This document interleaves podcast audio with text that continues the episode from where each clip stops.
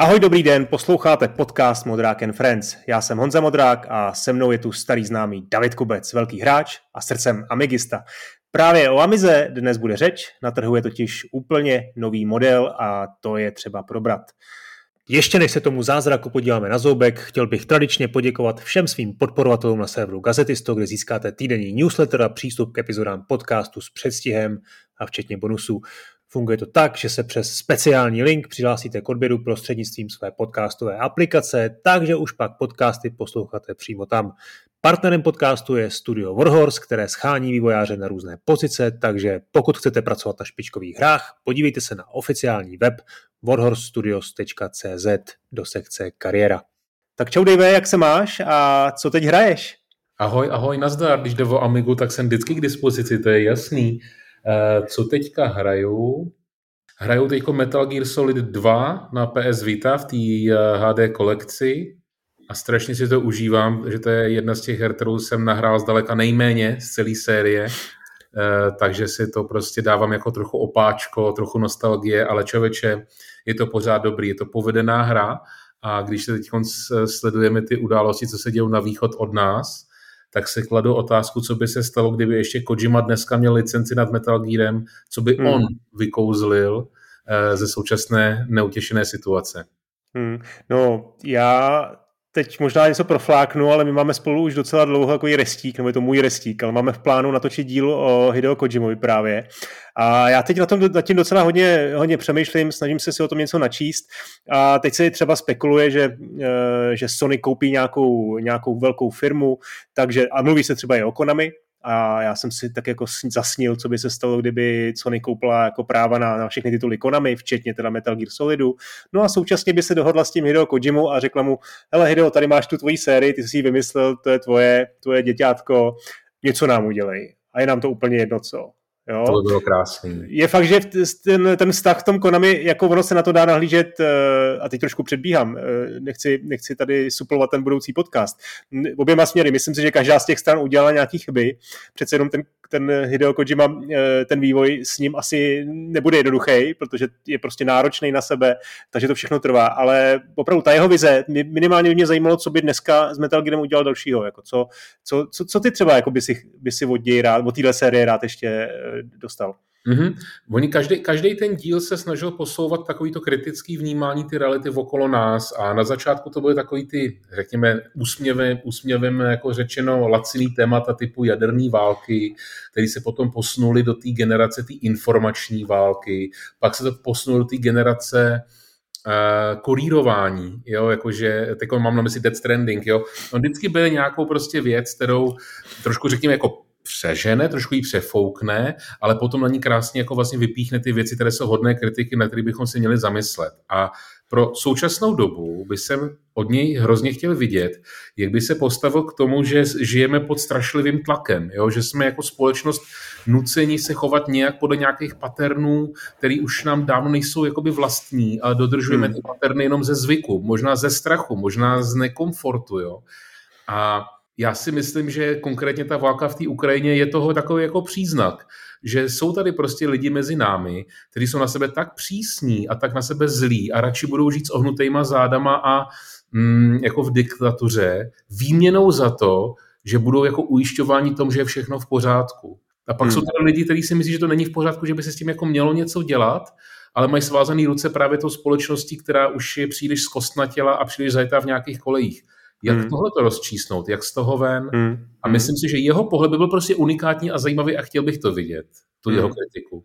Hmm, super, tak to je dobrý takový teaser na to, na to naše příští povídání. Uh, ale pojďme, pojďme na tu Amigu. Já řeknu nějaký takový základní, uh, základní informace, o co se jedná. Společnost Retro Games, která v roce 2018 uh, eh, vydala celkem úspěšně mini konzoli Commodore 64, DC64 se to jmenovalo, uh, tak uh, na podzim, nebo možná ještě v létě minulého roku oznámila malou Amigu, Eh, která vlastně je vizuálně vypadá jako Amiga 500. Řekneme si, že ty parametry úplně neodpovídají ty pětistovce, ale je to zkrátka Amiga 500 mini.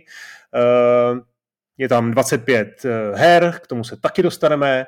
Je to vlastně připojitelný na televizi a celý ten Tady ten princip je, že to zkrátka nemusíš složitě připojovat, nemusíš hledat nějaký uh, starý dobrý monitor, který ti k tomu zrovna jako vyhovuje a je to něco, co vemeš. Vypadá to jako ta stará malá Amiga a stojí to tři a půl tisíce a připojíš to k televizi a hraješ. Uh, tak a teď my jsme si skoro jako neřekli nic moc, já jsem ti tu konzoli půjčil, ty jsi si s tím pohrál, řekli jsme si pár vět a já jsem teď strašně zvědavý, jestli budeme hejtit, nebo jestli, jestli prostě najdeme vlastně ten, ten smysl tady té konzole, protože ten tvůj eh, vztah k Amize je takovej eh, složitý samozřejmě. Srdce jsi konzervativní, řekl bych, máš rád tu, tu starou éru. Jak se nahlížíš na tady ten nový produkt? Pro koho hmm. vlastně hmm. z tvého pohledu je určený? Takhle, je nutno si říct, že tento produkt není určený pro mne. No právě. A, ale to neznamená, že to budu hejtit. Mám k tomu některé opravdu faktické poznámky, hned se tomu dostanu, ale pro koho je teda tenhle ten produkt určený? To, to, co si můžeme říct rovnou, jo? Tohle je pro lidi, kteří o Amize slýchávali hodněkrát i třeba pochopili, že tam je nějaký jako unikátní nabídka těch her, že to je nějaký unikátní hardware. A je to pro lidi, co by si chtěli jako s minimálním třením užít těch několik her. Podle mě tady je kritický ten výběr těch titulů. Všechno ostatní, jako kvalita emulace a e, diskuze o tom, jestli gamepad nebo joystick, ty jsou téměř irrelevantní. Tohle hmm. je opravdu jako přehlídka nějakých her, nějaký průřez e, tou, tou tvorbou, která na té Amize byla. A velmi oceňuji, že z velké části opravdu vybrali tituly, které byly charakteristické pro tu Amigu. Nesnad, že by, že by neexistovaly porty těchto her třeba pro PC nebo, nebo pro Atari v té době, ale myslím si, že to vybrali právě ty tituly, kde ta Amiga ty porty z, úplně v klidu strčila do kapsy, kde ta Amiga byla v podstatě primární platforma pro ten vývoj a ty věci typu Atari a menších jako eh, platform jako PC se jenom jako přiživovaly na stejném kódu, ale už ty hry byly malinko jako jiný. A hmm. v tomto směru si myslím, že i když samozřejmě tam chybí nějaký pecky, jo, takže ten průřez jako dá ti takový ten lepší průměr, aby si to jako užil pár víkendů. Na to je to moc dobrý výběr a na té konzoli se hraje velice dobře. Dá ti to přesně ten pocit. Aha, tak takhle se pařily hry. Jo, máš tam ten luxus toho, že nemusíš řešit diskety a kabely a převodníky a tak dále. Fakt je to jenom plug and play. Hmm. Loadingy, jejich rychlost je jakoby nemě, neměná oproti originálu, ale to není zase, takový, zase tak velký problém, co si bude namlouvat. Takže chceš prostě si trošku zavzpomínat, trošku to objevovat, podělit se o to třeba s dětma, o to, jaký ty hry tenkrát byly, ale určitě to není jako systém, který si koupíš domů, abys na ně jako seriózně provozoval nějaký Amiga aplikace, abys na tom jako eh, studoval ty hry nebo takhle, to ne. Jako je to konzole, kterou zapneš opravdu na tu hodinku, maximálně o víkendu, zablbneš si na tom s dětma a zase to uklidíte, nebo to necháte, hmm. jako, že to hmm. malinkatý, elegantní, necháš to zastrčený prostě pod televizní skříní, fajn. A jednou za víkend to jako zapneš a dáte si jedno, dvě, tři hry, ano, to je, to je vlastně super point, že ta instalace je tady to v tom případě jako nesrovnatelně snazší. Uh, vlastně ta hranice nebo ta bariéra je víceméně jako minimální uh, pro to, aby si tohleto nainstaloval a hrál. Ale zároveň je, je super z mého pohledu, že ten zážitek je pořád autentický, protože když se na to podíváš, dobře, ta vlastní, vlastní design té konzolky, že to vypadá jako Amiga 500, to je jako nice to have, ale ten, no. ten ovladač prostě, který držíš v ruce, ten prostě vypadá jako ten, eh, jako ten starý nenáviděný ovladač eh, k CD32 a je tam i ta, ta klasická, ta ikonická myš, Jo, takže to jsou věci, které když jsem rozbaloval, tak jsem říkal, wow, tak tohle, tohle prostě bude zážitek, který opravdu je jako, jako z těch devadesátek. Hele jo, já, já tady s tebou jako budu souhlasit, ten gamepad je mimochodem mnohem lepší než ten CD32. Ano, ano, ano. On jako vypadá jako vzdáleně ten tvar, to je pravda, ale jinak jako jeho exekuce je mnohem lepší. To samý se dá říct o té myši. Jako, uh, OK, ty mikrospínače mají trošku jiný zvuk, ale uh, dobře dál. Jasně. Uh, má to, má, má, ano, máš pocit, že máš doma mini Amigu. Je to se stejnou kvalitou, jako je to mini NES a mini SNES a mini Mega Drive, tak je to prostě mini Amiga, mini C64. Úplně to dokonale zapadá do té rodiny. Dokonce si myslím, že to může jako uh, být taková ta new retro vlna, jo, že už nezbíráš originály z 80. let, uh-huh. ale máš tam ty mini systémy, ale chováš se k ním se stejnou úctou, jako k těm starým uh-huh. systémům. Uh-huh. Takže mi to přijde vlastně jako fajn. Co bych teda vytknul, jako seriózně, za prvý opravdu si myslím, že by tam měli dávat joystick, nebo že by měli hmm. aspoň dát možnost koupit USB joysticku, který fakt je klacek, jo, ne gamepad. Aby ten zážitek byl právě autentičtější. Mm. A druhý opravdu praktický prostě jako, jako error vidím v tom, že ty kabely jsou příliš krátký. Je to divný hmm. to říct, jo, ale když to máš jako konzoli, kterou máš pod televizí a chceš si sednout do křesla, tak nemůžeš. Musíš mít natažený kabely od telky, buď HDMIčko, anebo hmm. dlouhý kabely USBčkový k té konzoli, nebo si teda budeš řešit nějaký USBčkový bezdrátový řešení. Tady si myslím, že čistě z hlediska té domácí pohody to malinko jako skřípe. Eh, zase, aby jsem byl jako upřímný, zase tak velký problém to není, já si prostě posunu uh, gauč blíž k telce a Konec konců takhle hrajou i na Amize, jako na, tý, na tom reálném hardwareu, že prostě hold chci vidět ty pořádně velký pixely, pořádně zblízka, tak si k tomu sednu prostě blíž a pak mi ta délka kabelu tolik nevadí. Hmm, ale tohle je vlastně autentický, dneska to vůbec neřešíme, dneska máme ty bezdráty, věď, ale tehdy prostě na všech těch fotkách starých hráčů v Americe, který sedí před tou televizí, těch osmletých nebo desetiletých dětí, který prostě tam sedí v tom tureckém sedu, jo. zhlížejí k té staré CRT televizi, drží ten ovladač, který má kabel metr a půl dlouhý. Ono nakonec, eh, ta mini konzolka od Nintendo, teď myslím, že to byla ta první, uh, SNESová snad, nebo NESová, tak uh, tam měla taky snad metr a půl dlouhý kabel, to bylo úplně děsivý. Jo. Tady, je přece jenom trošku, tady je přece jenom, myslím, že to má teď, no radši to nebudu ani to číslo číst, říkat, protože si to v hlavě jako nepamatuju, ale není to zase tak hrozný, no. jenom, jenom prostě je tam problém, že tam ten kabel je a my už jsme zvyklí na, na ten bezdrát. Promiň, já to, to chci jenom ještě dokončit, jako, že, a to nechci říct, aby to, že to je jako hate, jo, ale eh, abychom to spíš jako jenom doplnili, aby to bylo kompletní. Jo. Eh, co tady tomu kriticky podle mě chybí, tak je klávesnice. Ono je tam nějaká ta virtuální klávesnice mm. a jak jsem říkal, ten výběr her naštěstí zvolili tak, že tu klávesnici v podstatě v žádný z těch her nepotřebuješ. Jo? Ale jakmile by si chtěl mít připojenou klávesnici a mraky her opravdu používá seriózně, tak ten okamžik potřebuješ připojit ještě USB klávesnici, kterou jsem mimochodem neskoušel, ale předpokládám, že funguje.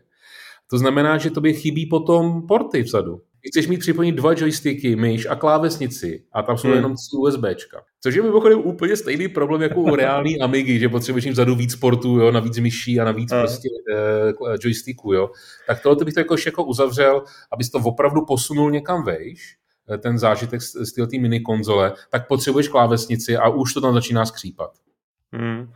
Eh, to, to je pravda, já dokonce některé ty hry jako vyžadují spuštění té virtuální klávesnice, že jo, protože tam jenom ano. prostě jenom press start tu nebo press A tu continue nebo něco takového press space a mm-hmm. takže ty si musíš vyvolat tu virtuální klávesnici, tak se takhle objeví na tom, na tom kraji, okraji obrazovky, kde si jakoby vlastně složitě gamepadem, eh, D-padem na gamepadu vybereš to, to, to tlačítko a potvrdíš to, takže jak říkáš, ty to skutečně jako nepotřebuješ, ale i přece jenom i ten uživatelský zážitek je díky tomu, že ty hry nejsou nějak modifikované, že jsou prostě v podstatě vzaný jako původní verze, které jsou hozený do toho hardwareu, tak tam je tady ten hm, lehká bariéra tam jako v tom je. No a jak říkáš, prostě hry, které jsou postaveny na hraní z klávesnice, tak eh, si myslím, bez klávesnice to bude jako peklíčko. No, my se k tomu dostaneme, že vlastně kromě těch 25 zabudovaných her je tam, je tam možný jako nahrát poměrně jednoduše jakýkoliv další hry, ale tady vlastně z toho vyplývá, že ta skutečná užitná hodnota jako bude, bude omezená no, u některých her.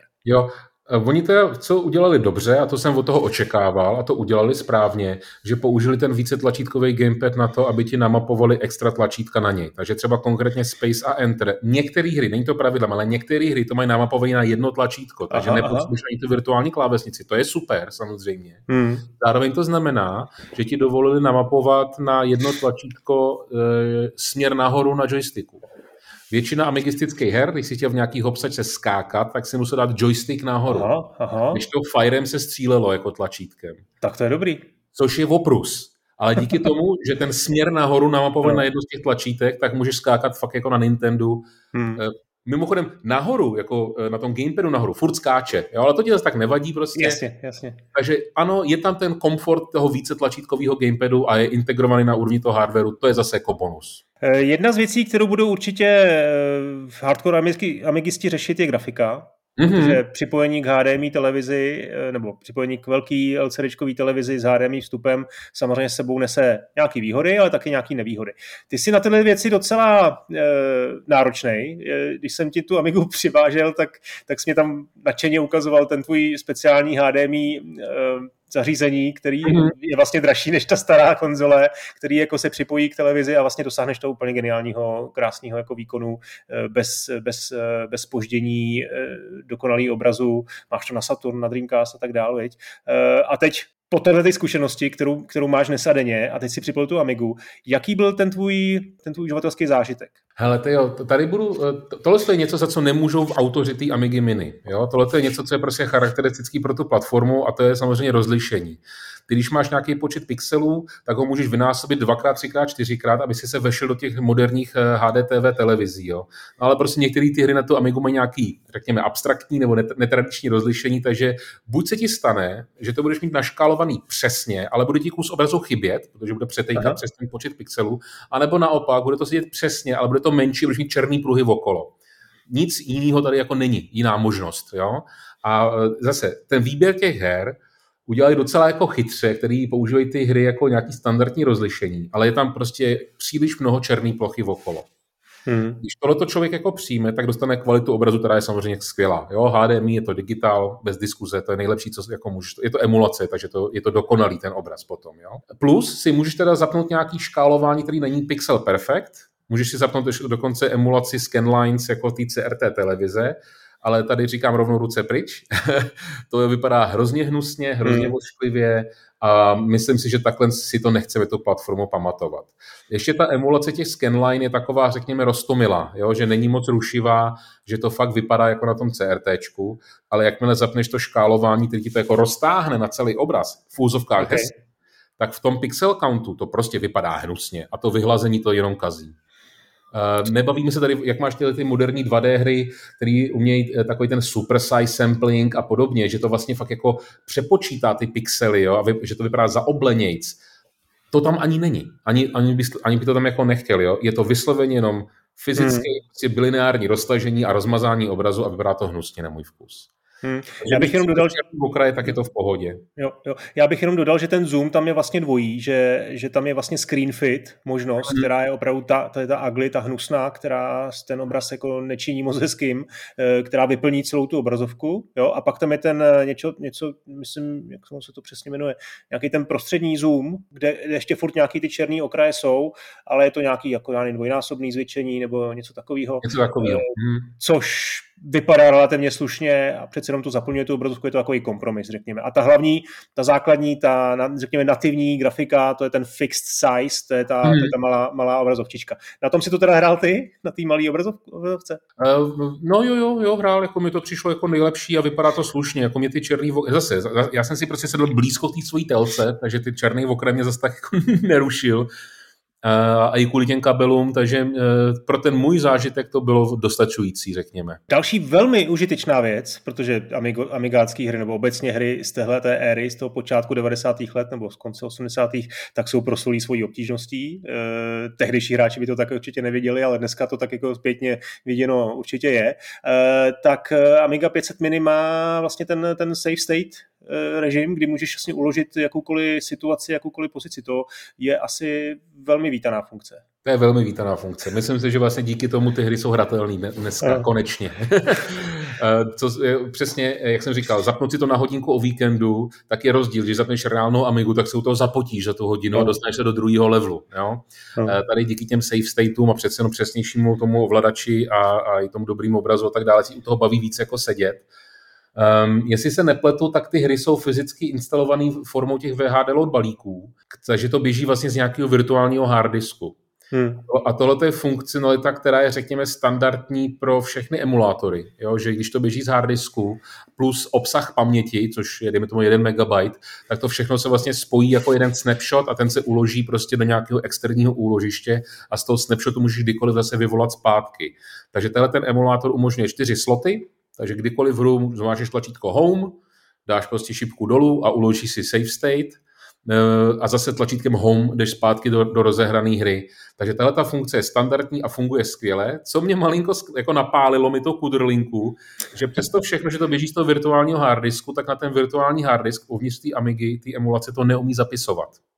Takže třeba jsem rozehrál Šimona Kouzelníka, dostal jsem se někam a schválně jsem nepoužil save state, uložil jsem hru přes in-game menu, nic to neukládá, takže po resetu té hry ta pozice prostě tam není. Aha, to je taková pastička trošku, ale to uděláš jednou a už pak víš, veď. Pak už víš, pak už víš. Eh, to je vlastně ta, ta, ta to, to možná předbíhám, ale když už jako jsme to jako nakousli, ono to nenahrazuje Amigu. Ono to je fakt hmm. jako emulátor těch her a není to Amiga. Bohužel, jak jsem zjistil, tak tam není možný spustit jako workbenche.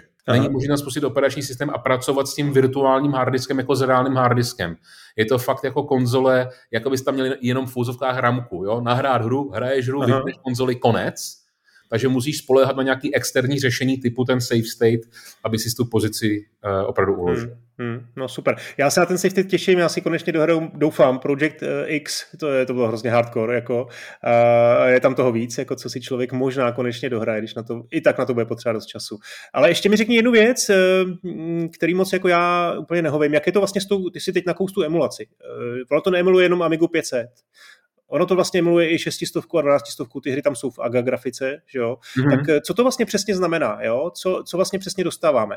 Svět amigistických emulátorů už před mnoha lety stanovil nějaký standard, který se jmenuje UAE, a ty si můžeš stáhnout různý verze tady toho standardu pro různé platformy. Takže máš třeba pro Windowsy máš WinUAE, pro ostatní systémy tady FSUAE a tak dále. A já se domnívám, že tyhle ty autoři, tyhle ty konzole by byly blázni, kdyby si chtěli přát vlastní emulaci. To je zbytečné. Hmm. Hmm. Takže ne, že bych to ověřoval, ale vsadil bych se, že tam uvnitř je nějaký UAE emulátor. Takže poměrně velký standard. No a za ty roky, co to UAčko existuje, tak samozřejmě už to umí emulovat veškerý chipsety, co kdy na to Amigu vznikly, včetně turbokaret a podobně. A ten hardware uvnitř má evidentně dostatečný výkon na to, aby to utáhlo úplně všechno, co tě napadá. Jak, když, když řekneš klasická Amiga, takže všechno kromě PowerPC, tak prostě pětistovka, dvanáctistovka, ECS, OCS, AGA, to všechno to fyzicky za to umí. A jelikož tam běží hry typu Alien Breed 3D, tak je evidentní, že to není omezený pouze fakt na Amigu 500. Takže co já si jako domnívám z toho, co jsem viděl, že tam je, tak je to vlastně Amiga 1200, takže AGA čipy eh, jo, podporovaný, nějaký 2 mega RAM a běží tam prostě VHD load, nějaký balíček eh, z nějakého mountovaného virtuálního disku. To je to, co hmm. dostáváme. Je to emulace Amiga 1200 přibližně. A žádný pasti tam vysloveně nejsou, protože vím, že u toho C64 uh, mini konzole se mluvilo třeba o tom SID chipu, který jako je těžký emulovat, tak nic takového tady jako uh, nevíš, ne, ne, nemáš Hele, jako, já jsem teda tu C64 jako měl a jako vím, o čem jakoby mluvíš, ale nenapadá mě tady žádná past. Jo. Ta, ta emulace je dostatečně kvalitní na to, aby si ty nepoznal jako běžný franta uživatel rozdíl proti originálnímu hardwareu. Samozřejmě hmm. my profesionálové, co děláme pixel county jako od voka, tak samozřejmě se nám viděl, že občas propadnul frame rate, občas se nějaký vrstvy špatně jako překryly, jo. Ale to je, řekněme, charakteristický pro tyhle ty mini konzole, že tam jsou nějaký, eh, řekněme, unikátní nedodělky, které se špatně vysvětlují a špatně opravují, ani za to nestojí. A pro tu cílovou skupinu těch eh, hráčů to nemá smysl jako ladit. Jo? Hmm. Takže ne, neřekl bych tam jakákoliv past. Jo? Máš pravdu, že SID jako v C64 má unikátní zvuk, který se blbě emuluje. To je pravda.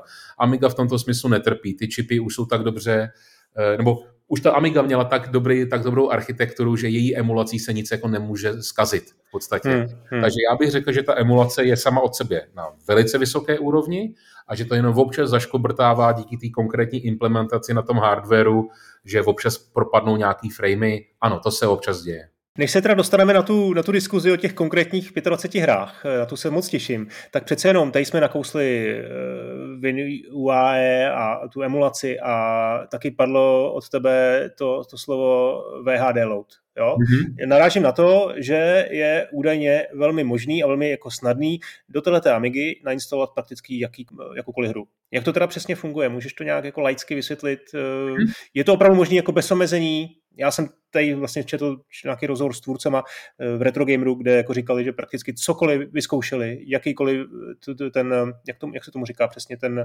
ne Romka, to je nějaký Řekni balíček, balíček, jakýkoliv vyzkoušeli, tak s tím vůbec neměli problém, ani nějaký ty nároční doma, prostě všechno bez problémů. Jak to dále vlastně funguje, jak je to jako uživatelsky použitelný? Mm-hmm. Hele, většina, většina těch starých her pro Amigu byla distribuovaná na disketách. A ještě u těch disket to musíme ještě rozlišit na dva základní typy toho formátu. Buď máš takzvaný DOSový formáty, to znamená, že to dokáže přečíst operační systém bez problému, anebo nedosový. Ať už tak nebo onak. Aha. Práce s disketama je oprus, Takže už dávno vznikl nějaký systém, který ti z té diskety udělal takzvanou image. Takže ty máš potom na hard disku soubor, který má 901 KB přesně, vždycky stejně velký, protože to je přesná bitová, eh, bitová kopie té diskety. A ty můžeš s image nějak zacházet, můžeš si ji namountovat. Dneska to používáme běžně, ty to možná nic jako uživatel neuvědomíš, ale tvůj Android, tvůj počítač pořád mountuje nějaký virtuální device, které jsou v reálu nějaký file, prostě soubor na tvém hard disku. No a nám jde dělat úplně to stejný. VHD Load je program, který umí spouštět software z těchto těch imidží, když to takhle zjednoduším. Hmm. Takže ty nejenom, že tu disketu můžeš mít tak ve formátu souboru, což je pohodlný pro přenášení, ale zároveň tomu připojíš nějaký startovací prostě skript, VHD loadový a ten ty diskety namountuje do paměti, dokonce může i překopírovat do paměti celý, takže pak už nemáš loadingy během hry a z těle z těch celých naloadovaných imidží se teprve spustí ta hra samotná ve stejném procesu, eh, jako by to ta Amiga udělala z diskety. Takže ta Amiga nemá šanci poznat, že to nejede z diskety v podstatě. Mm-hmm. A ty VHD balíky si představ, že to je nějaký jako zip, nějaký zazipovaný soubor a kdybys ten zazipovaný soubor rozbalil, tak tam uvidíš třeba tři diskety virtuální, tři soubory o té velikosti 901 KB plus VHD loadový skript. To je celý. A ten emulátor potom, co musí udělat, je, že najde ten VHD loadový skript a řekne, aha, to je to, co mám spustit a uvnitř toho skriptu je napsáno, kde jsou ty diskety uložený, jak je má prostě namountovat, jak je má spustit a tak dále. Drtivá, drtivá, drtivá většina her v současnosti na Amize má svůj vlastní VHD Load balíček. VHD Load je fandovská iniciativa, to není nic oficiálního s Amigou, to je fandovský projekt, který vznikl už před mnoha, mnoha lety. Asi tak před pěti nebo šesti lety byl dokonce uvolněný jako free. Eh, já jsem si ještě kupoval licence na VHD Load a byla to nejlepší investice, jako dát 20 Eček za to, že nemusíš mít diskety, to je super. Dneska je to free, ten VHD Load, takže kdokoliv si může stáhnout ty balíčky samotný. Avšak otázkou je, jak je to s licencema těch her samotných, těch disketových imidží. To teď dávám jako stranou. Jasně. Eh, samotný VHD load je dneska zdarma a najdeš repozitář pro všechny hry, v podstatě najdeš VHD loadový balík, to je v pohodě. Hmm. Ale musíš tomu dodat ty imidže těch disket. Uh, takže když se nebavím o Varezu, tak nevím, jak je to licenčně. Hmm. Nicméně ta technická stránka, ten proces toho, jak to na té, na té Amize 500 mini funguje, je ta, že na USB stick teda si nahraješ ty, ty VHD loady, ty balíčky, eh, strčíš to do té, do té mini konzole a teď se ti to v menu, jak jsou ikonky, ikonky vlastně těch her, tak se ti tam objeví ikonka USB sticku a vlastně ty velmi jednoduše z toho, z toho meníčka si už vybereš tu hru. Takže ten proces je opravdu z mýho pohledu jako nejjednodušší, jaký, jaký může být já to jako zmíním jenom, jako abych, abych zazněli nějaký jako do éteru nějaký odkazy, tak eh, když člověk bude hledat eh, Killer Gorilla, zabijácká gorila, tak to je vlastně eh, předpřipravený balík balíků VH downloadových her, včetně těch disket. Hmm. Takže ty si můžeš stáhnout já nevím, 20-30 her, co tě fakt takhle zajímají od Killer Goril, Gorily a naladuješ je tam, můžeš je hrát a na to je to super. Jako. Hmm. A když to přeženu, teoreticky zahrát si nějaký, stanout si nějaký kompletní balíček Amiga her, hodit si to na jeden USB eh, jo, stick a, a hrát na tyhle ty mini konzoly vlastně prakticky cokoliv. Opravdu si vyzkoušet celou tu plejádu, to, co jsme, co jsme mohli hrát na Amize, tak vlastně není, není tak úplně obtížný. Není, jo? není. Je to, bavíme se o nějakých, já nevím, hmm. 300 GB dat, hmm. kdybychom počítali úplně všechny verze všech her, jo. V reálu to je třeba 100 giga, hmm. a jako 100 giga narveš dneska kamkoliv. No. No, společnost Retro Games, která tuhle konzoli dává na trh, samozřejmě musela řešit uh, i tu, i tu licenční otázku, museli si pro ty svoje hry sehnat licence. Uh, já jsem o tom četl tedy článek nebo rozhovor Retro Gameru, kde mluvili o tom, že to bylo velmi, velmi obohacující pro ně, abych tak řekl, použil eufemismus, protože je překvapilo, jak i ty relativně jako velký studia si tyhle věci prostě neuchraňují a jak je ta stará, ta stará éra vlastně nezajímá. Jo? Takže u některých her bylo velmi obtížný eh, dohledat eh, vlastníky licence, oni tam konkrétně zmiňují, zmiňují Stunt Car Racer, eh, kde nějaká americká firma si prostě nárokovala práva a Geoff Cramont, původní tvůrce her, ten jako jasně řekl, ne, tohle je prostě moje hra, po bankrotu původní firmy ty, ty práva přišly na mě, já jsem jediný, kdo vám tu licenci může poskytnout. Jinak ten seznam, a teď se k němu dostáváme, za mě je jako velmi, velmi silný, je hmm. takový všestranný, bych řekl, je tam vidět, že tam, že tam je evidentně jim hodně pomohla dohoda s Team 17, eh, což je firma, která tam má, nevím, odhadem možná 6 šest, možná i víc her a eh, to samozřejmě eh, jako je důležitý v tom jako, jako takový ten základ, zároveň tam je Bitmap Brothers, Určitě tam jsou věci, a k tomu se taky dostaneme, co tam chybí. Myslím si, že LucasArts, tituly LucasArts by si tam zasloužili nějaké místo. Na druhou stranu to zase ti ti tvůrci říkali, že ty už přesně, přece jenom byly mimo jejich budget, eh, tam, tam byly ty požadavky vyšší, takže pojďme asi projet ten konkrétní seznam, já to tady mám podle abecedy. Já taky. Veď, tak začneme tím možná tou největší bombou, minimálně jako hardwareově, nebo minimálně jako výkonově, Alien Breed 3D. Eh, ale to je bomba, to, to mi udělalo velikou radost. Tahle ta hra vyšla i tenkrát že na Amigu CD32 s tím hrozným ovladačem samozřejmě. Takže tohle je verze, která je konečně hratelná konečně říkám právě kvůli těm save stateům. Uh, protože tohle je přesně ta hra, která tohleto potřebuje jako sůl. Nezapomeň, že v té době Doom normálně umožňoval saveování na hard disk.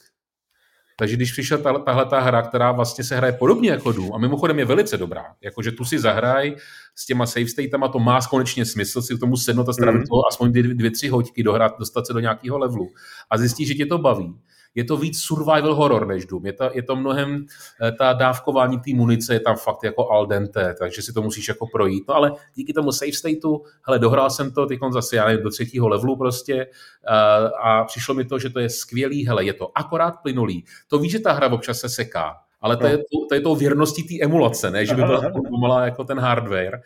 Eh, je tam, je tam dobře implementovaná ta zvuková kulisa, funguje tam správně stereo, což mimochodem není vždycky v emulátorech jakoby jednoduchý docílit, eh, to je na delší diskuzi. Takže funguje tady správně stereo, je to rychlý, můžeš saveovat, nejlepší verze této hry, co se dá koupit jako venku, jako hotový produkt. Mm. Hmm. A, a je to jedna z těch vlajkových agaher, eh, co prostě byla, takže to demonstruje tu, tu konzoli úplně skvěle. A myslím si, že to je jediná 3D věc, která tam, která tam v tom seznamu je. No, je to možná, možná Sentinel. No, no, no, asi ne, teda úplně na dobře. Ale taková ta jako FPS určitě, ano, určitě jo, no. jo, jo. Což je ta, řekněme, řekněme slabina Amigy, nebo jak to říct, prostě proti hmm. PC určitě. No, ale stejně ten druhý Alien Breed Special Edition 92, to je taky, to je taky šláger velký. Vlastně vůbec ten Alien Breed je takovým jedním, jednou z ikon, ikon té Amiga platformy. Pro, to je fakt jako nevím, to je, to je dobrý, dobrá volba. Já sám zase, já sám bych řekl, že ten, že ten první díl Alien Breeda, jakkoliv je jakoby legendární, tak samozřejmě, že ty další díly a Tower Assault to překonali. A já bych tam radši viděl Tower Assault, což je taky mimochodem agová hra, bože, existuje aga verze, jo. Ale jo, takhle, když si chceš jako ukázat, jak vypadaly ty hry, jak jsme u toho čuměli právě zblízka na té CRT televizi, na to je Alien Breed prostě skvělej. Eh, ta 2D grafika tomu vysloveně sluší, eh, má to, tu, má to ten správnou obtížnost. Jo? Na začátku je takový mini tutoriál, tak si to vošaháš, říkáš dobrý, jakmile se pustíš dál do té hry, začneš jako chcípat, použiješ save state. Takže hmm. zase máš ten komfort toho hraní, a Alien Breed musíš ukázat každému, kdo prostě se zajímá o tu Amigu jako jednu z prvních her, 100%.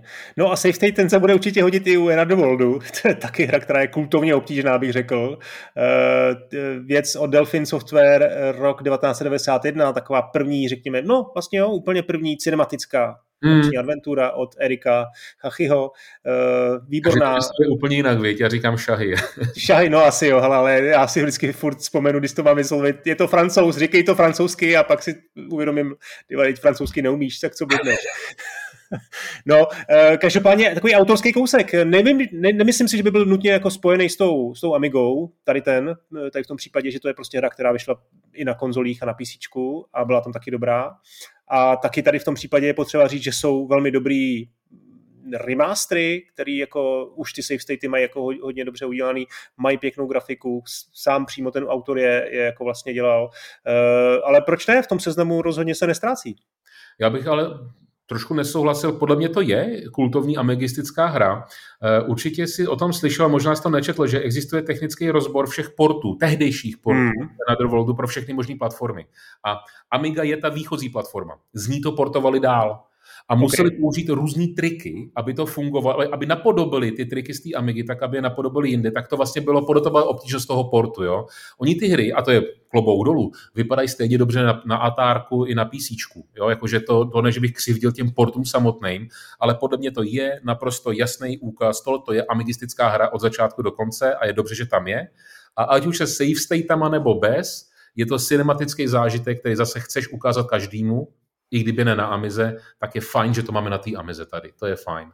Hrál hmm. jsem to, jo, někam jsem se dostal, nenašel jsem tam žádný jako výrazný chyby v té emulaci, takže zase palec nahoru, výborná volba. Eh, pak tady máme Arcade Pool, to je taková věc, která možná v tom seznamu působí nepatřičně trošku, ale za mě tam má tu, tu, tu svoji místo má, protože to je prostě taková casual věc, kterou si snadno zahraješ sám, jen tak si ťukneš do pár koulí, myslím, že tam je i multiplayer pro dva, já se, já se přiznám, se to, hlavou. je to, ne, je to moje guilty pleasure, to je osobní věc. Souhlasím. Tahle ta hra tam jakoby nepatří, není ničím jako signifikantní. Je tam evidentně jenom proto, že jim Team 17 dali prostě slevu na celý balík her, to je pravda. Ale je to moje guilty pleasure a ve dvou lidech, jak si, eh, my se to na mizerali se dvěma myšima, jo, a na PC můžeš aspoň jednu hru střídat, jednu myš střídat, tak jsem to hrál s kamarádem ve dvou, podívej se, to je nejlepší půl, co je na Amize, tak proč ne? jo, jsem rád, že tam je, ale to je guilty pleasure pro mě. Hmm. E, další věc taky od Team 17 je první závodní hra ATR e, All Terrain Racing, tak tady vůbec netuším, co, o co šlo, nikdy jsem to moc nehrál. Tak... Byla agová hra totiž to a hrozně se tím jako chlubili, že tam měli, já nevím, plynulejší scrolling. Je to něco mezi Micro Machines a Wipeoutem. Takže tvým cílem je nejenom jakoby vyhrát první, ale zároveň můžeš ničit, e, ne, kecám, ne Wipeout, to jsem si spletl. To byla ta druhá hra. Ne, tohle jsou jako mikromašiny, jo, to je asi nejvíc jako mikromachines, sklon, jo. Máš, hmm. máš prostě autíčka, které sice nejsou jako nutně hračky, ale jsou jako v miniaturní grafice. Je tam hezká fyzika implementovaná, moc hezká hudba, krásná grafika. Mimochodem, tady jsem v emulaci pozoroval nějaké chyby, ale nemyslím si, že to je kvůli emulátoru, ale spíš kvůli tomu hardwareu. Každopádně, jo, je to v balíčku od Team 17, byla i verze pro CD32, takže tam hezká, eh, hezká implementování toho ovládání jo, na těch, na těch více tlačítkový joystick furt bych řekl palec spíš nahoru. Hmm. No a další, já se to rovnou převezmu, ne, teď konce.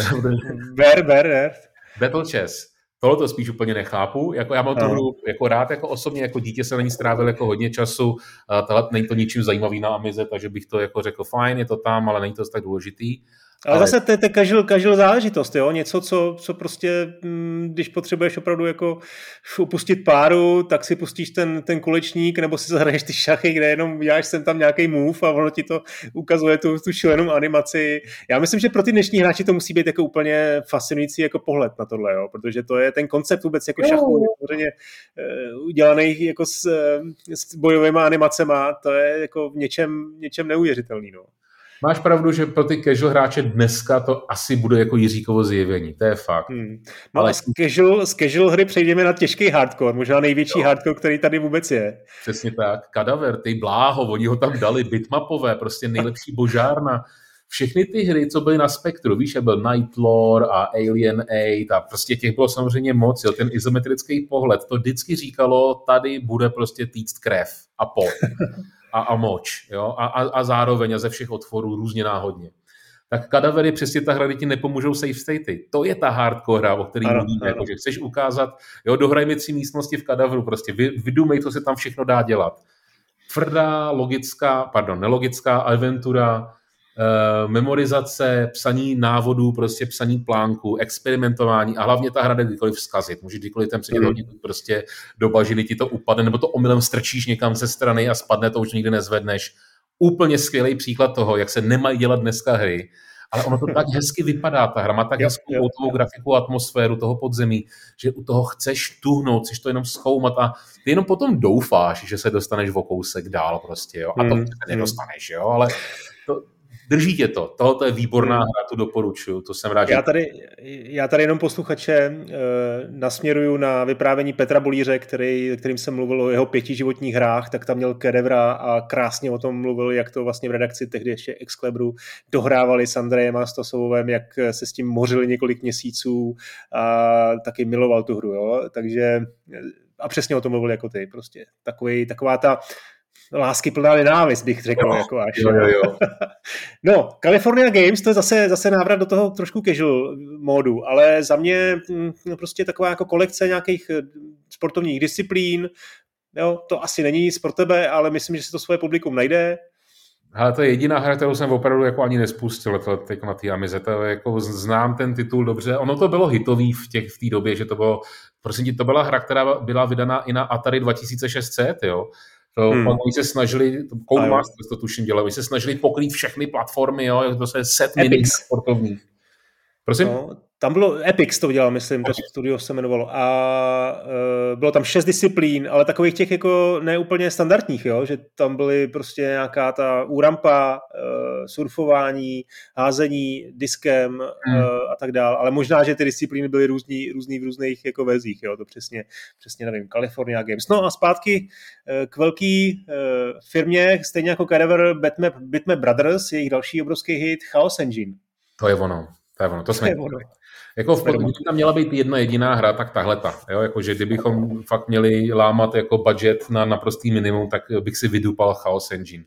Za prvý, tam ti pomůžou save statey, jakože to, to chceš hrát a jde to hrát ve dvou a to je prostě paráda. Tyhle ty kooperační střílečky jsou vždycky zábavný a Chaos Engine nastavil nějakou, jako, nějaký směr vývoje celého tady toho žánru. Hmm asi bych kecal, jestli bych jako řekl, že do dneška je to platný, ale minimálně dneska z toho retro hlediska, když to dáš i třeba mladým dětskám do ruky, tak je to furt bude bavit. Jo? A to je důležité. Je to něco, co osloví ty lidi, co to ještě neznají, hmm. a ti, co to znají, tak ty se to dají jako nostalgii. Takže tohle je vynikající kauf prostě. Chaos Engine chceš, Jo, jo, souhlasím, je to do dneška hratelný. Je, ten pohled na tu obrazovku je takový nekompromisní, máš tam jenom, jenom velmi malý okolí uh, kolem sebe, takže člověk musí být velmi opatrný, ale díky tomu safety, safety to, to jde uhrát. Uh, podobných her dneska vzniká pořád stále dost, jo, takže zase je vidět, že ta hra prostě má, svůj odkaz, ale zároveň ani ona sama nestratila relevanci. Prostě já jsem se k tomu vrátil znovu a hrál jsem to půl hodiny a užíval jsem si to. Mm-hmm. No. Další, Další věc vlastně podle názvu já vůbec netuším, co to je. Dragon's Breath? To je jediná hra, kterou jsem neznal z toho seznamu. No. Takže, takže to je vlastně jediná hra, ke které jsem přistoupil jakoby objektivně, že si to teda, OK, super, konečně mi někdo ukázal nějakou novou hru, novou starou hru, námi kterou neznám tak jsem si ji zahrál. Prosím tě, je to taková kombinovaná strategie s trošku adventury, bych řekl. Staráš se o království a máš dispozici draka a tím, jestli se staráš o království, tak můžeš prostě eh, těžit jako jídlo a nějaký materiály a za to můžeš uspokojovat potřeby svých podaných v tom království. No ale jednou za čas dojde prostě nějaký jako konfrontaci, kdy potřebuješ prostě toho svého draka dobře jako nabudit a nabustovat ho nějakýma driákama, aby si mohl aby si mohl zautočit na sousední království. Takže je to taková jakoby přetahovaná o moc nad nějakou mapou, a má to hezkou grafiku, fakt jako pěknou. Ne, nebyl jsem opravdu upřímně překvapený, že to, že o týře jako nevím, protože to je přesně hra, kterou bych hrál v té době, je to titul z roku 90. A myslím si, že i když je to jako netradiční volba, říkám naprosto neznámá hra, takže to je víc dobrá hra, než bys jako možná čekal. Určitě bych jí dal šanci prostě si tomu na půl hodinky sednout a proskoumat si to.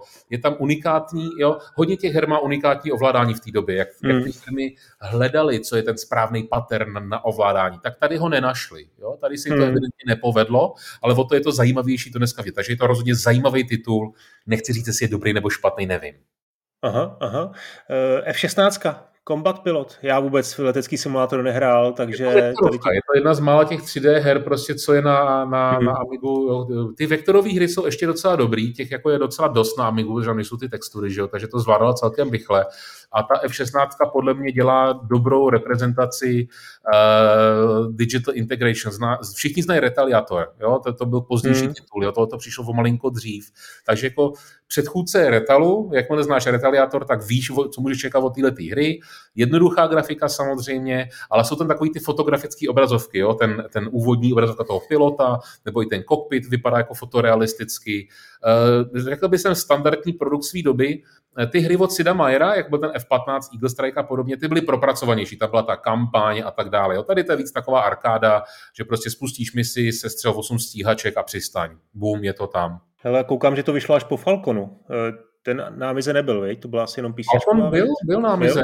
Byl? Myslím, to byl slavnější, slavnější letecký simulátor, ne? Určitě. Jako, jako prv, první Falcon vyšel, vyšel i na Amigu. Ale potom tak. ten druhý a vyšší už potřebovali PC.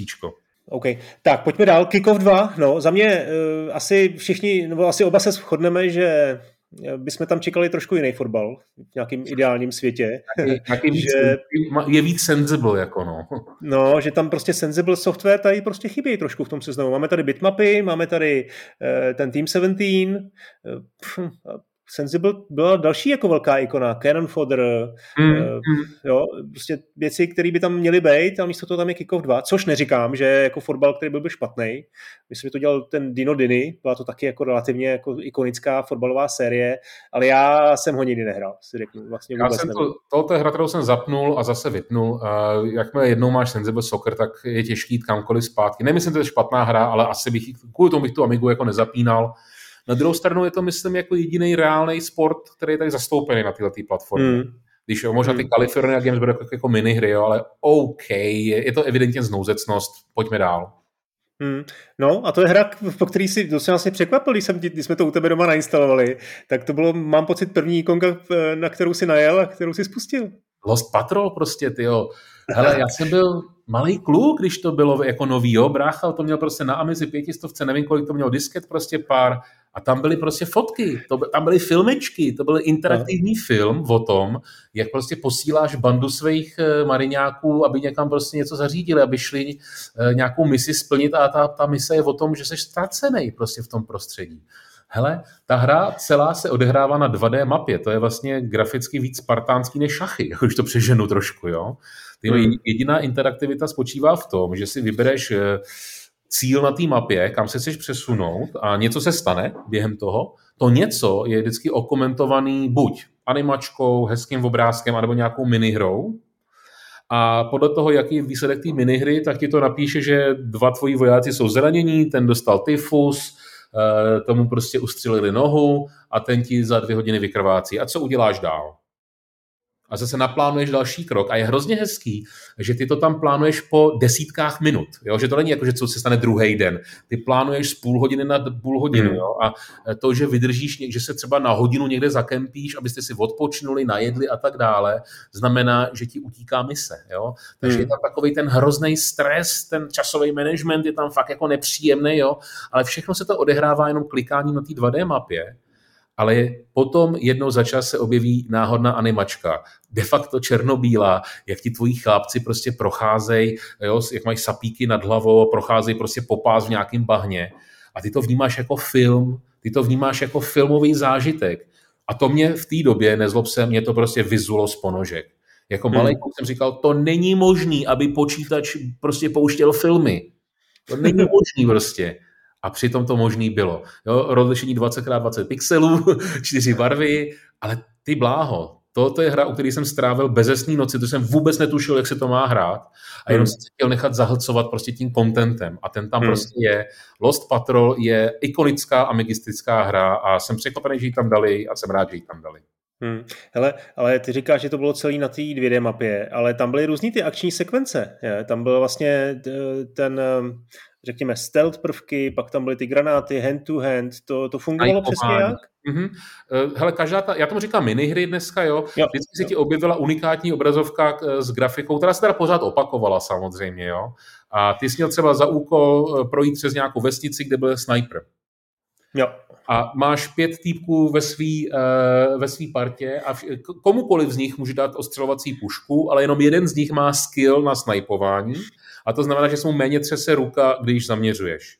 No a ta hmm. minihra je o tom, že ty musíš objevit toho uh, větnamského ostřelovače jo. a ty slyšíš zvuk, ale nevíš přesně, odkud střílí. Musíš se dívat dalekohledem. Hmm. A ty musíš proskoumat, jako, jako když máš v, v adventurách pixel hunting, jo, tak tady máš taky pixel hunting, musíš prostudovat celou tu obrazovku, kde se skrývá ten sniper a pak ho odstřelit. Hmm. Ale on mezi tím kontinuálně střílí, takže máš časový limit a postupně ti umírají panáčci. A to hmm. byla jedna minihra. A uh, když jsi si ji naučil hrát, tak potom už to dokázal udělat jako velmi rychle, že si během deseti sekund prostě zrekognoskoval terén, během deseti sekund ten sniper třeba dvakrát, třikrát vystřelil, on se netrefí po každý. Takže máš čas na to těch 10 sekund, než se začne trefovat a pak musíš prostě umístit správně tečku. Není tam žádná fyzika, jo, žádný vítr. Je to fakt jenom o tom najít to jedno místo, zmáčknout tlačítko myši a hotovo. Hmm.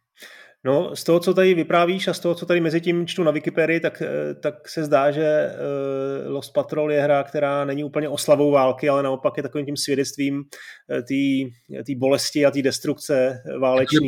Je hra. Jako když ti hmm. vojáci fakt chcípají kvůli tomu, že ty si udělal špatný rozhodnutí, tak to cítíš a jo, hraješ to znova? jo, potom za chvilku si to spustíš znova tu hru, až to vycípá a hraješ to opatrnějc, jo, a stres ti jde nahoru. Je to, je to atmosférická hra, opravdu hezká.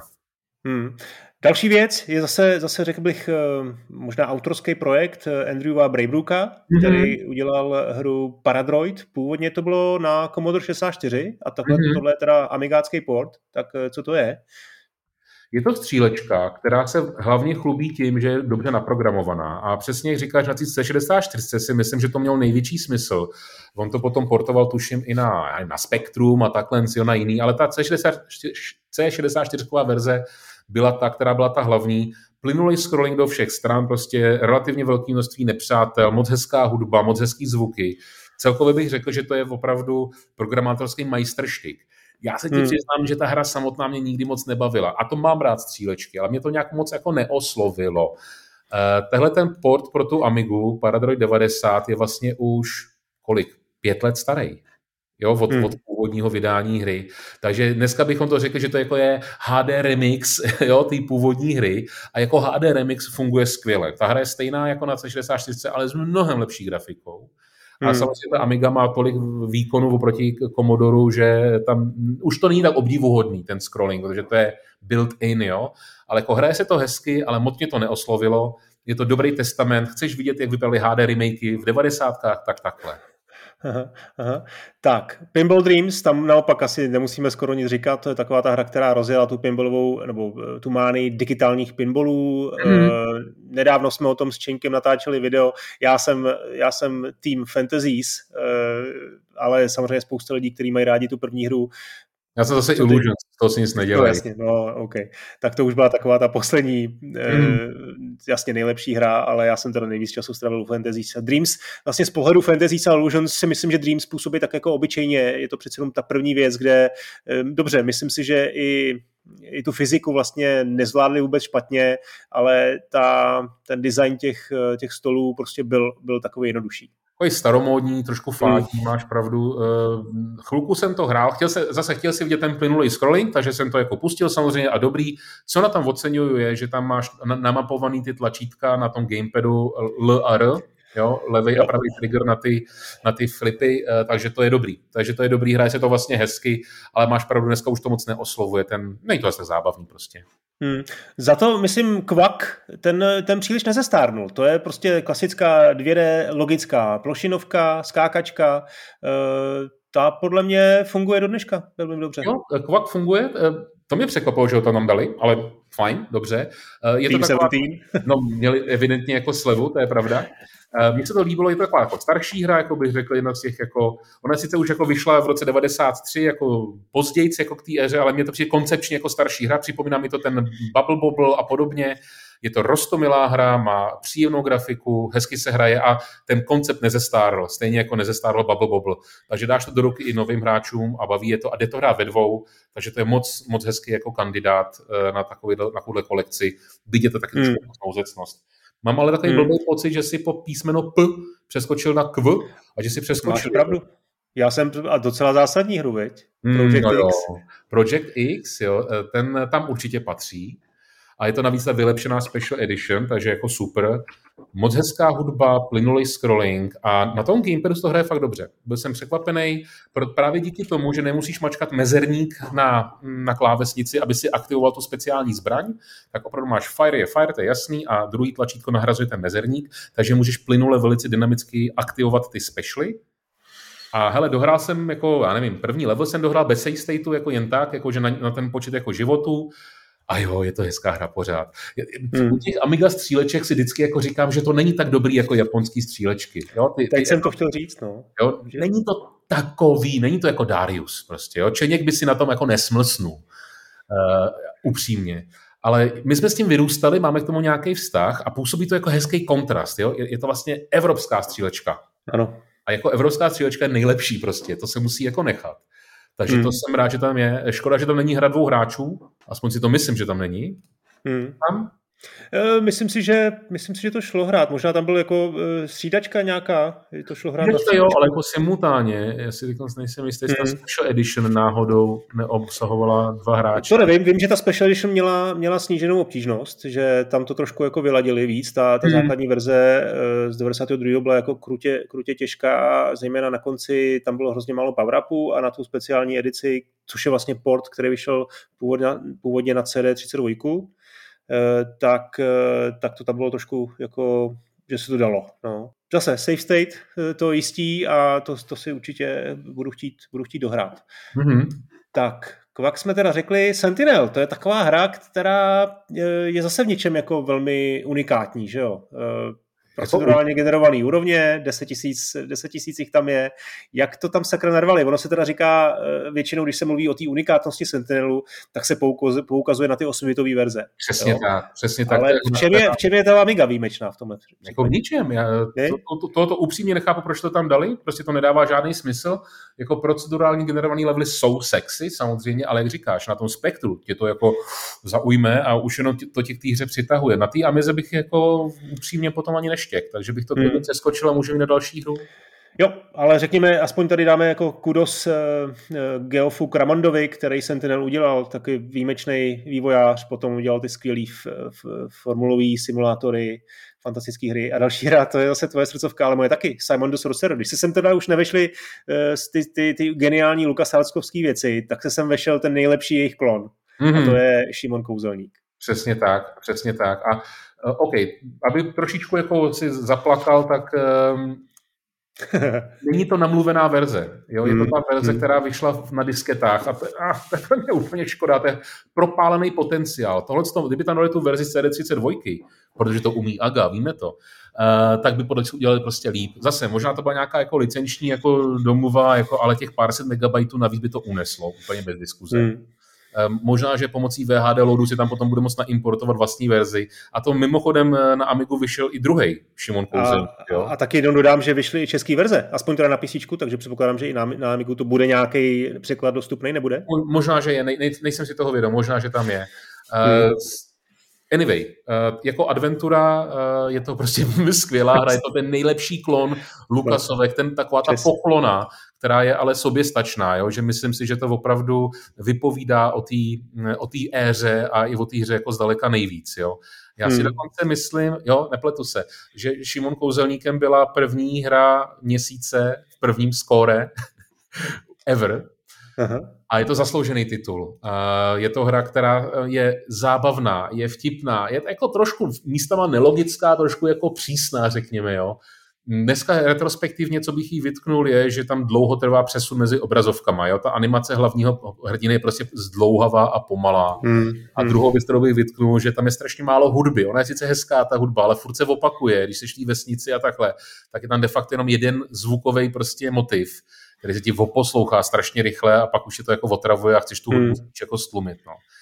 Takže kdyby tam ještě byly ta, ta namluvená verze, dejme tomu, že ji tam přes ten VHDolu nadspeme, je to nejzábavnější hmm. adventura, kdo, má rád, kdo máte rádi Monty Pythony a takhle, tak jsou tam tyhle ty odkazy na tyhle Jsou tam odkazy, přesně, tam toho mraky, tam prostě i pán prstenů a tak dál a, a, a hlavně e, myslím si, že i pro děti to má nějakou relevanci, ono to je strašně vtipný za prvý, ale vlastně hmm. ten příběh si myslím, že pokud má někdo vztah k Harry Potterovi, tak jako když se podívám na ten, na, na ten základní námět, že nějaký obyčejný kluk, e, Šimon, je teda přenesený do paralelního vesmíru, e, kde musí jako, jako malý kouzelník zachránit eh, jinýho člověka z, z, z páru ďábelského kouzelníka, eh, kouzlí se tam eh, Discworld, Pán prstenů, spousta dalších odkazů. Jako za mě, za mě super. A to pokračování bylo podle mě ještě lepší. Teda, bylo, bylo. Hej. No, ta dvojka překonává jedničku a taky jsem to dohrál na Amize. Obě jsou skvělé hry. Hele, jdeme do další hit. Zase, zase jsme se zapovídali. Speedball 2, Brutal Deluxe, tady se taky zapovídáme asi, co? Ani ne, tady, eh, my už jsme dokonce na to měli Amiga Party, Speedball 2 je prostě ten správný zástupce sportovních her. Jo? Není to klasický sport, jak jsme mluvili třeba o tom fotbalu nebo sensible sokru, sokru, tak když tyhle ty věci chybí, tak určitě šáhneš po speedballu. Mimochodem oba dva ty díly jsou hezký, ta dvojka je v něčem lepší, určitě, jasně. Hmm. Eh, plynulý scrolling to má nádherně a je to taková ta hra, kde ten gameplay loop, jak dneska se moderně říká, je jasně čitelný, jo? Aha. Ale on je jako mikroskopické, on je krátký ten gameplay, protože vyhodíš míč a ty kde o to, který hráč jako první zmáčkne fire a v jaký okamžik. A buď to bude, že někoho teda uh, hned na začátku jako praštíš do nosu, anebo že uděláš nahrávku, když ten míč padá dolů. A vlastně na tomhle to celý vlastně postavený takový souboj mozků, že všichni znají ten pattern, jaký je správný. Ale jde o to, kdo jako první zmáčkne to tlačítko a z toho vyplyne zbytek té partie. Moc hmm. hezká hra a Bitmapové tam dali nádhernou grafiku, ten jejich styl je prostě nezaměnitelný. No, to je... a, chce, a, a o hudbě ani nemluvím, to poslouchám pořád jako ten soundtrack z této hry. Hmm, souhlasím. No, Daniel Malone, to je můj jako velký hrdina, prostě to je ten člověk, který je zodpovědný za grafiku, Bitmap Brothers, to je prostě neskutečný bůh, jako tomu by se měl postavit hmm. pomník někde, někde, eh, možná tam u vás, jak děláte ty Amiga party, tak bychom tam mohli postavit pomník, co? Eh, jo, Speedball 2, eh, jdeme dál, Stunt Car Racer, to je vlastně taky Geoff Cramont, mám pocit, jo, pro Microprose, 89. rok. A je to uh, no. Je to 3D. Eh, podle mě to je hra, která zase víc ti vezme dech na 8 bitech. Jo? Já jsem to hrál na C64 tenkrát a tam mi to přišlo jako dokonalý. Ty byla virtuální realita prostě v kompu. Není možný. Stejně jako není možný mít filmy v počítači, tak přece není možný mít reálnou 3D grafiku v počítači. A Stanka Racer, do doby než byl Doom, byl prostě relativně realistický, eh, to chování, o té fyziky. Eh, ta Amiga verze je fajn, eh, je to vylepšený proti 8 bitu, určitě to jako je, stojí za to to hrát. Bohužel ty, nejde tady propojit dvě Amigy, aby si si hmm. mohl zahrát jako v multiáku, což ubírá malinko na té atraktivitě, takže hraješ proti kompu. Beru to jako trošku jako znouzecnost, že tam ten titul dali, nepovažuji za tak signifikantní, aby jako patřil do Amiga rodiny, ale je dobře, že tam je. Uh-huh, uh-huh. Uh, Supercars 2, to je hra, kterou jsem já jako PCčkář vždycky jako dost, dost záviděl, uh, protože ona na PC vyšla se strašným spožděním. Byl tam hmm. vůbec, co to bylo za hru uh, a potom už jsem byl samozřejmě jinde, to bylo nějak 96. tak to už jsme hráli dávno Quakea. Hmm. Uh, Supercars je vlastně top-down závody, tak trošku mikromašiny, ale ne víc simulační, jestli se nepletu. Myslím si, že se pleteš. Eh, já jsem právě naopak vidím výstu arkádu a to je ta hra, to jsem si spletl s tím Wipeoutem, že tam můžeš střílet na ty nepřátele. Okay. Takže je to 2D Wipeout, bych řekl, že je nejbližší jako přirovnání. Uh, jo, to je taková ta hra, která, jo, jak, jak je to ATR eh, od těch stejných vlastně lidí, tak tam hezky no. vidíš ten jako počátek tvorby v tomto oboru a konec tvorby, jo. Tak eh, tyhle ty supercars jsou zástupci těch ještě 8-bitových her portovaných pro Amigu, když to ATR už jako je next level, opravdu hmm. Amiga nativní hra. Uh, hmm. Supercars jsou zábavní jsou zábavný, jsou dobrý, je tam management těch peněz, takže mezi těma závodama si právě kupuješ nejenom vylepšení toho auta, ale i ty zbraně, kolikrát můžeš vystřelit a díky tomu, že máš ten gamepad, tak máš střílení na extra tlačítku. Mimochodem v původní hmm. verzi se dal střílet dopředu a dozadu. Podle toho, jestli se dal hmm. joystick nahoru hmm. nebo dolů. Ježiš, to muselo být ovládání. Během zatáčení doprava doleva si střílel nechtěně. Tak to tady jako no. eliminovali, že fakt jenom zatáčíš na gamepadu a stříš jenom na tlačítcích a to je fajn.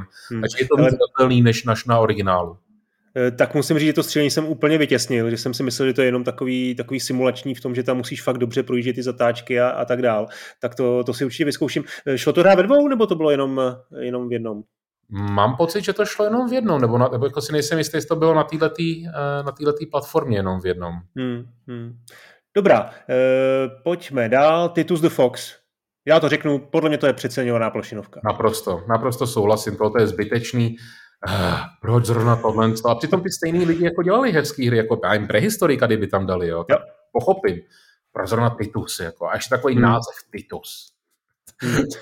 Doma Přece, no, jako, no, komu to přišlo jako dobrý nápad, vážně, vážně netuším. Tak to přeskočme já jsem to hrál, jenom jako řeknu, já jsem to no. hrál upřímně a je to stejně hrozný, jako to vždycky bylo. Chcípáš na každém kroku prostě, ta figurka má dementní setrvačnost prostě a libovolná chyba je jo. jak hovado a ten level design stojí za prd. Tak, tak ty si všechno podstatný. Dál, Worms? Yes. co říct k Worms? Ještě co nebylo řečeno, asi všechno. A Director's to... verze je nejlepší ze všech Worms, já je preferuju na ty nový Wormsy, jo. Jakože když mi dáš na výběr Wormsy jedničku nebo Worms 2, tak bych ještě vzal tu dvojku asi, jo ale podle hmm. mě ten Director's Guide je prostě nejlepší verze Wormsu, která kdy existovala a nehrál bych do konce života nic jiného a budu hmm. hmm.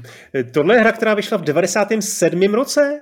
Hmm, asi až se nepletu. Eh, dělal to teda Andy Davidson, který ten s tím nápadem za Team 17 vlastně přišel a pokud si, pokud si dobře vzpomínám tu, tu genezi toho, toho vývoje, tak eh, Team 17 už byli dávno pryč, dávno jinde. Jo. Hmm. Samozřejmě hmm. Worms jim vlastně udělali firmu, ta, oni prodali miliony kusů, ať už na Amize nebo na jiných platformách.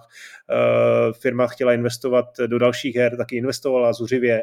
Amiga už byla v tu chvíli dávno mrtvá, ale Andy Davidson srdíčko prostě, jo? No, měl srdíčko, měl tam furt to srdíčko, chtěl těm amiga, amigistickým eh, bláznům dát něco, co jim ještě chybělo hmm. a, a prosadil si, že ještě udělá prostě ten director's cut, jo, a doplnil tam nějaké jako nový featurey, který, ať už to byla grafika nebo eh, nějaký ty šílený, šílený zbraně, který, jak říkáš, a pak z toho byla ta eh, nejlepší vlastně verze Worms na Amize. Hmm. Tam ještě je hezký si říct, že dneska, a to se nebudu omlouvat, dneska je dobrý nápad to hrát s cheatama, ty Wormsy, hmm. aby si právě odemknul ty extra zbraně, které nejsou třeba v jiných verzích jako vůbec dostupné a čekat na ty, na ty bedny a bla, bla, bla. Chceš si zapnout cheaty a na to se hodí ta klávesnice, že cheaty se dělají tak, že napíšeš něco na klávesnici a ťukat to na tom malinkatým ty virtuální klávesnici bude pěkný oprus. jo, jo. Na druhou stranu je potřeba říct, že Team 17 měli v něčem pravdu, ono opravdu vydávat amigáckou věc. V 97. už nedávalo smysl a tyhle ty hry se tehdy prodalo 5000 kusů, takže já myslím, hmm. že ty, ty prodeje teď výrazně nafouknou, že se jich prodá s tou Amigou Mini uh, víc než tehdy. Tak a už jsme úplně na konci. Poslední věc je Zul. Ninja on, uh, of the Dimension of the Nint Dimension. Já tuhle hru e, trošku jako hrál, ale ne nějak moc. Mně to vždycky přišlo jako odpověď na Sonika. Jo, a myslím si, že to je špatná odpověď na Sonika. Hmm. Oni to udělali tak, že aby to bylo rychlé, aby to jako odsejpalo ta hra. To se jim povedlo a nutno říct, že to jako běží hezky plynule. E, u této hry jsem jako jediný pozoroval nějaký jako mm, frame rate e, problémy. Jo, když jsem si jako rozebral, nejsem si úplně jistý jako proč, trošku mi to jako trhalo ty oči, ale já jsem jako extremista, mě to já jsem na to jako citlivý, jo. Ale myslím si, že ta hra je přeceňovaná. Ona, ona splnila v té době, co měla. To byl takový mix, jo. Uvést nějakého maskota, uvést ten branding toho čupaču, prostě, jo. Že ukázat, že je možný hmm. hru pod budgetem někoho jako jinýho, jo. Udělat něco, co vypadá ekvivalentně dobře jako na tom Mega Drive nebo SNESu, jako ten Sonic, jo. Hodně barevný, hodně objektů najednou. To všechno to splňovalo. Level design mm, trošku jako pokulhává a hele, dohrál jsem dva levely pomocí save stateu, protože tam byly prostě nějaký pitomý okamžiky, ty tě nebavili, jo. Ne, neřekl bych, že to je hra, kvůli který to chceš jako kupovat. To zase ne. Hmm. Jako hmm. tech demo, jako tech demo je to dobrý. Slouží to jako dobrý tech demo. Hmm, souhlasím. No, uh, Gremlin, Gremlin to byla ta firma, která hmm. to dělala. No. Uh, OK, hele, tak jsme na konci 25 her. Uh, za mě zajímavá konzole i, i ta otevřenost vlastně, se kterou mm-hmm. je udělaná, ze kterou tam můžeš si cokoliv jiného jako doplnit, tak je, tak je vlastně uh, úžasná a uh, tu konzoli bych, uh, ještě jsme myslím neřekli cenu 3,5 tisíce, tak mi to nepřijde jako nic, nic jako úplně přepáleného na to, že to je taková vlastně graficky jako, nebo vizuálně jako autentická záležitost, ve který máš všechno, co si, co si jako chtěl, moc jako věcí by tam vylepšit nešlo. Není to ani, ani málo, to si tak zase řekněme na rovinu, ale je to, je to jako férová cena, já bych to doporučil každému, kdo se o ty retro hry zajímá a kdo v tuhle chvíli prostě má třeba i tu Amigu někde ve sklepě a nechce ji prostě vytahovat kvůli, kvůli každému, kvůli každý session ehm, třeba toho Simona eh, nebo, nebo, nebo čehokoliv jiného a nechce prostě to hrát na PC v emulátoru přímo. Co ty? Jo, já, já bych to doporučil taky, jako svoji cílovku si to najde. To, že to nejsou amigisti, to vůbec nevadí, jo, naopak, kolik je tady amigistů posluchačů tady toho podcastu, že jo, jenom já, no. A a já už Amigu mám dost, takže všem ostatním než Amigistům bych řekl, že to je vhodné doporučení. Opravdu. I za tu cenu. Dobře, Dave, děkuji za výborný vyprávění o Amize. Příště se těším na, na, eh, na to vyprávění o Hideo Kojimovi. To bude taky super. A my si, tě ještě, my, si ještě, my si ještě dáme kratičký bonus. Já se chci ještě zeptat na pár her, který eh, ti tam chyběly nejvíc. Jo? Tak pro tuhle chvíli děkuji. Měj se. Čau. Díky.